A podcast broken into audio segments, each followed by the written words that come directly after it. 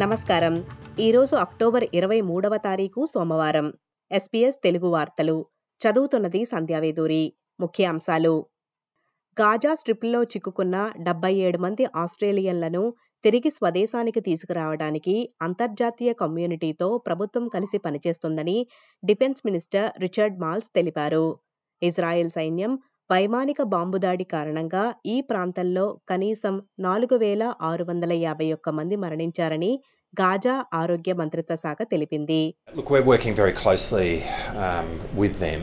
Obviously, they're in a very difficult situation. Um, we're working closely with the international community about establishing a humanitarian corridor, uh, and we've obviously encouraged those those uh, people to move south um, in accordance with uh, what the, the warnings that Israel have put in place.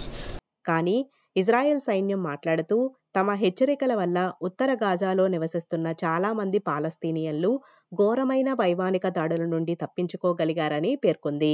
రాబోయే రోజుల్లో ఉత్తర గాజాలో bomb దాడులు తీవ్రతరం కానున్నాయి.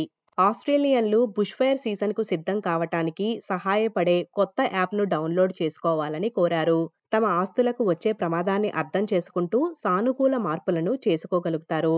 Bush fire resilience app అనేది మన ఇంటికి ఎంత bushfire ప్రమాదం ఉందో అంచనా వేయటానికి కనిపెట్టబడింది. ప్రపంచంలోనే మొట్టమొదటి సాధనం ఇది.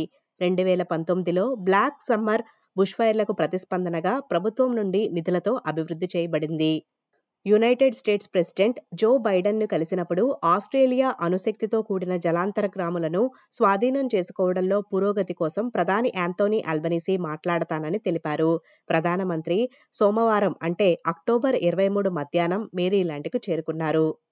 మహిళల ఆర్థిక సమానత్వ task force chair Sam Austin మాట్లాడుతూ ఆస్ట్రేలియన్ ఆర్థిక వ్యవస్థలో మహిళలకు ముఖ్యమైన మరియు నిర్దిష్ట పాత్రను గుర్తింపు పొందాల్సిన అవసరం ఉందని చెప్పారు. టాస్క్ ఫోర్స్ ఈ రోజు తన తుది నివేదికను అందజేసింది.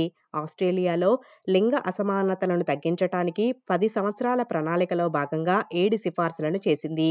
ఈ వార్తలు ఇంతటితో సమాప్తం. మీరు వింటున్నారు ఎస్బీఎస్ తెలుగు.